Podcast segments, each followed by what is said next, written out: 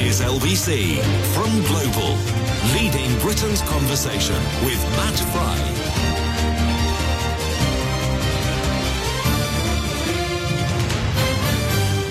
Now, as I just said, one of the worst stories I've ever covered uh, in my life as a journalist was the massacre of 20 school children, five and six year old boys and girls at the Sandy Hook Elementary School in Connecticut almost 10 years ago. Uh, just an awful, awful, awful story that gets you in the pit of your stomach, uh, that reduced Barack Obama to tears in the White House when he first announced it. And here we are, almost 10 years later, and there have been dozens of school shootings, of course, in the intervening period.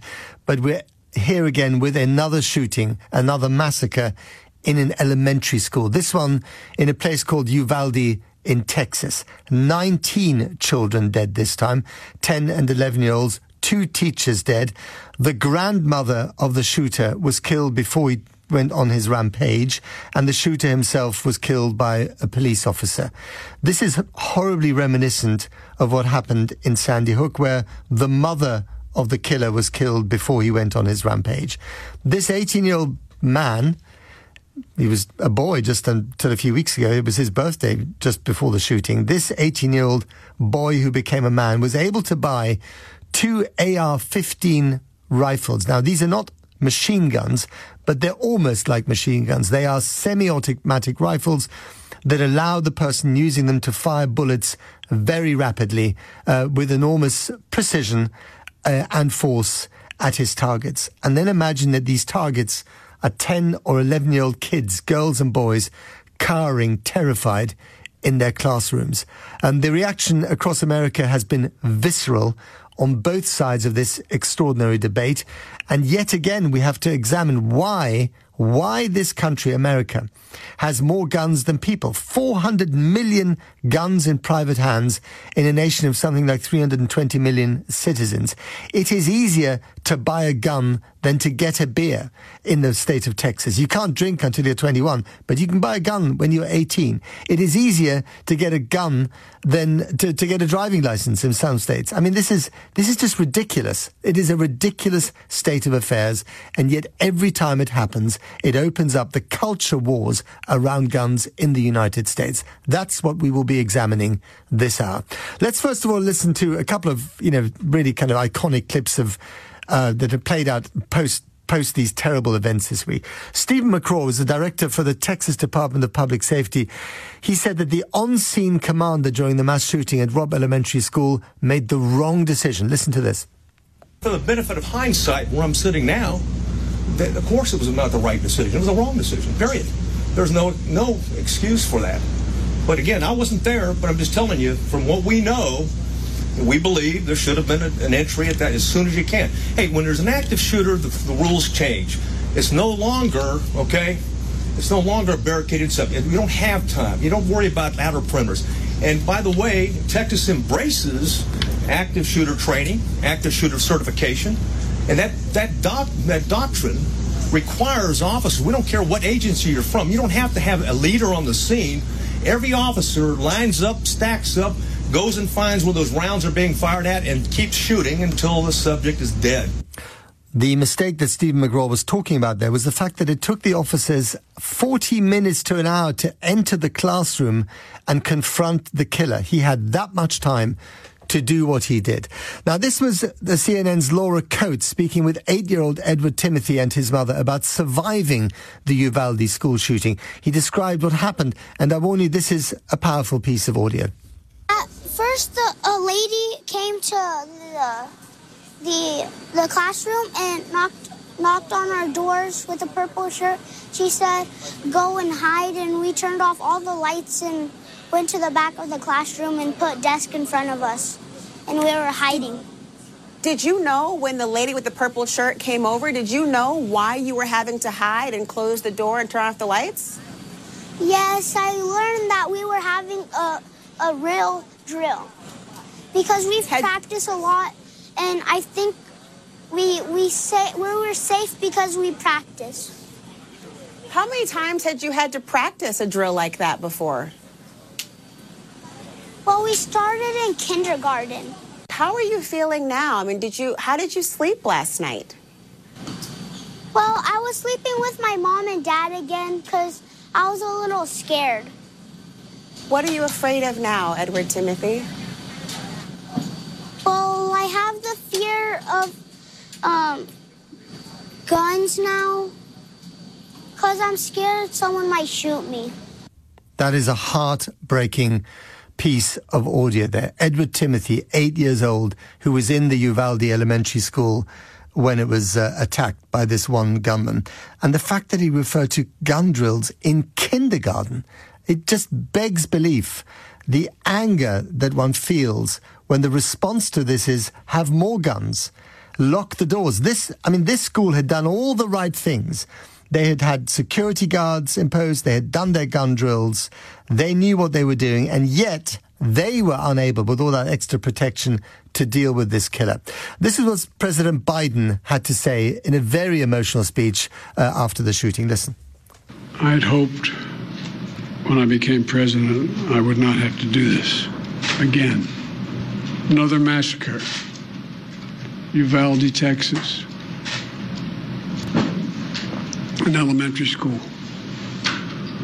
Beautiful, innocent, second, third, fourth graders. and how many scores of little children who witnessed what happened see their friends die as if they're on a battlefield, for God's sake? As a nation, we have to ask when, in God's name, are we going to stand up to the gun lobby? When, in God's name, we do what we all know in our gut needs to be done that was President Biden. Uh, also speaking, in fact, just last night, was his predecessor, President Donald Trump. Now, it so happens that this week in Houston, Texas, so not far away from the ma- where the massacre took place, was the annual convention of the NRA, the National Rifle Association, the the most powerful, influential, well-heeled gun lobby in America. And he spoke at this convention in favor of Second Amendment rights, the right to bear arms. It wants nothing to happen at all when it comes to gun control. Just listen to what Trump had to say. The existence of evil in our world is not a reason to disarm law abiding citizens who know how to use their weapon and can protect a lot of people.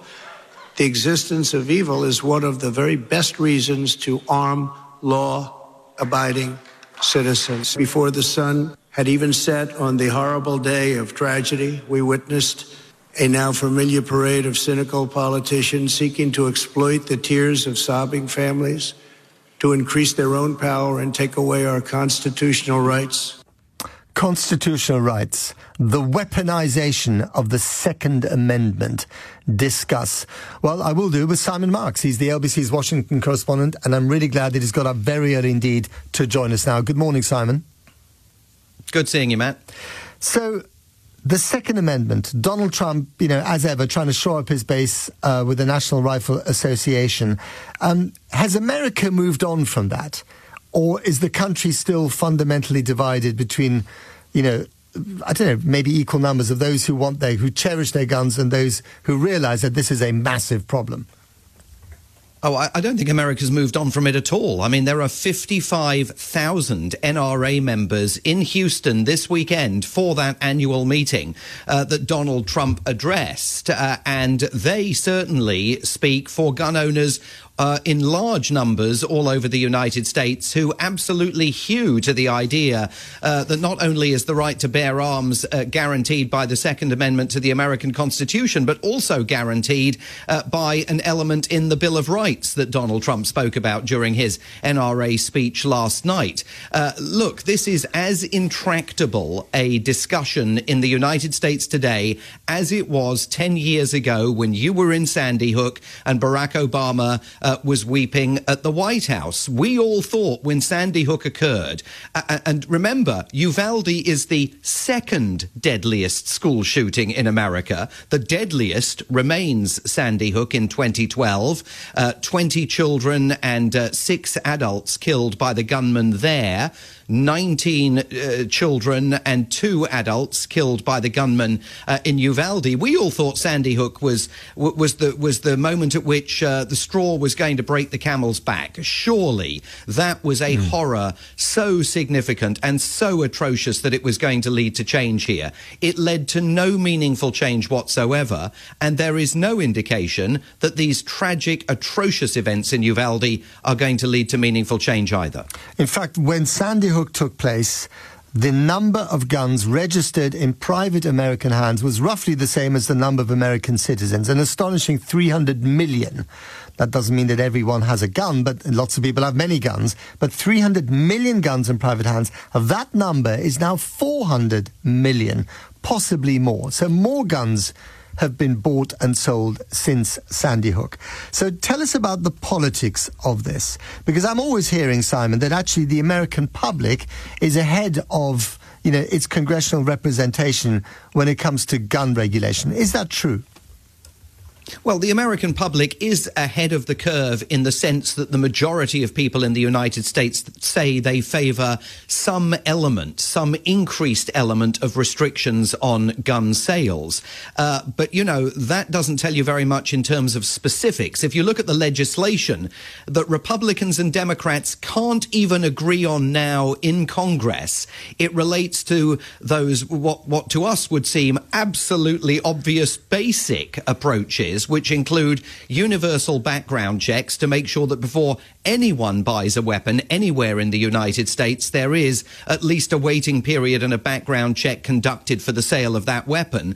And secondly, these so-called red flag laws that would allow police to confiscate weapons from people that they deem pose a threat to the community. Now, neither of those would appear on the face of it to be vaguely mm. controversial outside any country other than America. They can't even get that passed in Congress. And bear in mind, the governor of Texas, Greg Abbott, who sent a video message to that NRA meeting last night, uh, you know, he chided Texans when he first came into office for having fallen behind the state of California. Texas had become the number two state in the country for the purchase of weaponry. And he put out a Twitter message saying, let's pick out, pick up the pace, Texans. And indeed they did. So last year, Texas was the number one state in the country for the purchase of weapons. 1.6 million guns sold in Texas alone in 2021. Explain to me you know the, the, political thinking here because this can't just be about the profits for the gun lobby it can't be about you know making gun manufacturers richer Th- this is about weaponizing the Second Amendment, about using the Constitution of the United States against the better interests of its own citizens. Yeah, it's about a perversion of the definition of freedom, isn't it, in the United States? I mean, if you look at Senator Ted Cruz, it is largely about the money. Senator Ted Cruz of Texas has received more money than any other elected representative in Congress from the National Rifle Association, $176,000 in his last election cycle alone. So the Republican Party at its core and the gun industry and the gun lobby are absolutely tied together together. But this is also, and if you uh, listened this week to some of the broadcasting that was going on in cities like Houston and across South Texas uh, on the right leaning uh, news radio stations there, you will hear people absolutely determined to defend what they think is their God given right, not only to own a weapon, uh, but to use it for self defense. And the argument that Ted Cruz and Donald Trump were advancing last night was that you can't take weapons away from law abiding citizens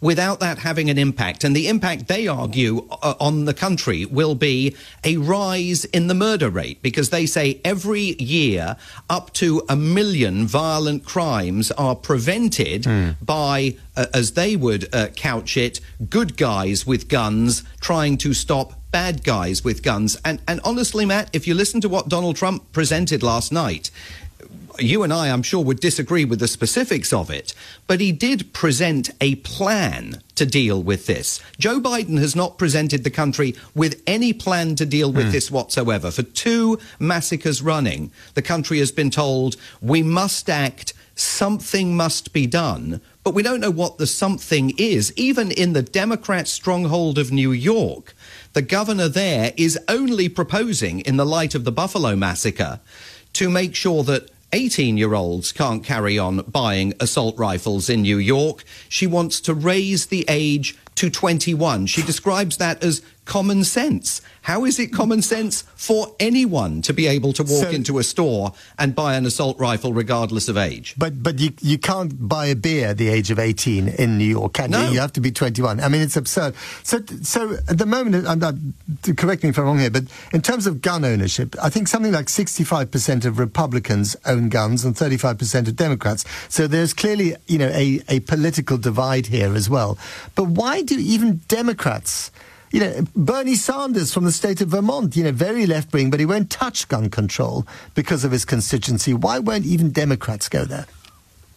Well, it's very interesting. You mentioned Bernie Sanders because this week, of course, his focus was on talking about the profits of the gun lobby rather than dwelling on his own very, very checkered record uh, when it comes to the issue of gun control. Bernie Sanders comes from the hunting and fishing state of Vermont, mm. and he's got lots of voters that jealously pride their ability to go out hunting with weaponry. Uh, Senator Joe Manchin of West Virginia, absolutely a persistent thorn in Joe Biden's side. He's a Democrat but he comes from a very conservative leaning, Republican uh, leaning state. He's not on board at all for gun control. You, you saw Senator Chris Murphy this week of Connecticut, scene of the Sandy Hook massacre saying to members of the Senate that if necessary, he will beg them. He will get down on hands and knees in the chamber and beg them to try and find some sort of common ground on this issue, which still eludes him and the others on Capitol Hill trying to advance legislation.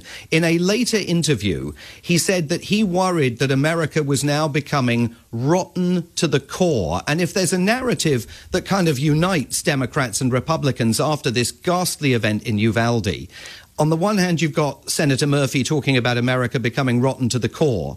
On the other hand, you've got Donald Trump last night and Ted Cruz absolutely portraying a, a, very dark America. We were back to, you know, almost Donald Trump saying this American carnage must mm. end, as he put it in his inaugural address. I mean, in the old days, American politicians like Ronald Reagan always used to aspire to be able to tell the country it's morning in America. You've got politicians now on both sides of the aisle telling Americans we are in the middle of a very, very dark night here, and not only on the gun control issue. Just finally, Simon, you know, remembering what happened on January the 6th on Capitol Hill, remembering the tribal and bitter political divisions in America, does anyone in public worry about the fact that all those guns might not just be used in, you know, office blocks or at McDonald's or in the horrible school shootings, but actually by one American against another American in a kind of civil unrest gone bonkers? Yeah, massively. I mean, the intelligence agencies have been warning here for a long while, and certainly in the aftermath of January the 6th, that, that, what they describe as domestic terrorism is a real threat to the United States. I mean, it sort of first exhibited itself in 1986 with the Oklahoma uh, City bombing, which the country viscerally assumed was a Middle East attack, a Middle East related attack, and then, of course, discovered was a homegrown act of terrorism. But as we head towards midterm elections here, then, of course, the presidential election in 2024, a completely polarized country. Uh, Donald Trump, even in his speech to the NRA last night, continuing to sow doubts about the sanctity of America's electoral system there is a fear here that all of those weapons can be used in a variety of ways. Uh, and as we saw on January the 6th of 2021, that was a, a deadly insurrection on Capitol Hill. I mean, it was contained to some extent, uh, but it is a, a grave fear here, which, which leads some to wonder why, for example, hasn't Joe Biden at least uh, authorized the implementation of some kind of amnesty, mm. a nationwide amnesty on guns? They've tried it in California uh, to some considerable effect. There's no suggestion from Joe Biden of anything like that. Again, he is a man without a plan. Okay, and just very briefly, you've got the midterm elections coming up in November. You know, many, many congressmen seeking re-election will not touch this issue with a barge pole, will they?